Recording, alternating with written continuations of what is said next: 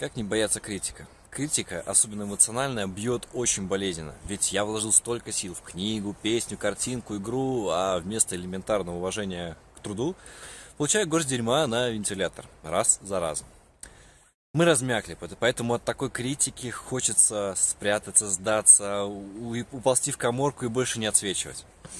А, но можно так и сделать, а можно поступить иначе. Этот иначе способ я назвал бы «продолжай работать».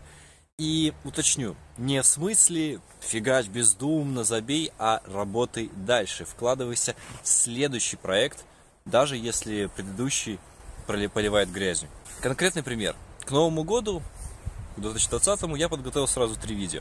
Двое видеоитогов и одно поздравление. Снял, смонтировал, загрузил на YouTube. Они выходили с перерывом в несколько дней, и под каждым вы оставляли свои комментарии или делились мыслями. Спасибо вам за это. Конечно, кое-кто накидывал ту самую субстанцию на вентилятор. Да, только вот меня это не трогало. Пока кто-то высказывал негатив по первому видео, я уже создал еще два, забыл, о чем было первое, сделал шаг дальше в своем творчестве. Да, конечно, я изучил отзыв, подумал, поможет ли он мне как-то развить канал, улучшить свои навыки, свою работу, но эмоционально у меня это не вызвало почти ничего, меня это не тронуло. Вот уже выходит второе видео, на подходит третье, а мне пора писать сценарий вообще на следующий год. В итоге критика как бы есть, а реакции эмоциональной на нее нет. Просто пишу спасибо за мнение. Почему так происходит? Потому что мои эмоции, мой центр важности уже в другом месте. Прошлое уже в прошлом. Звучит, конечно, философски, я, но я рекомендую применять принцип «закончили дело, отдохнули, отпраздновали и двинулись дальше».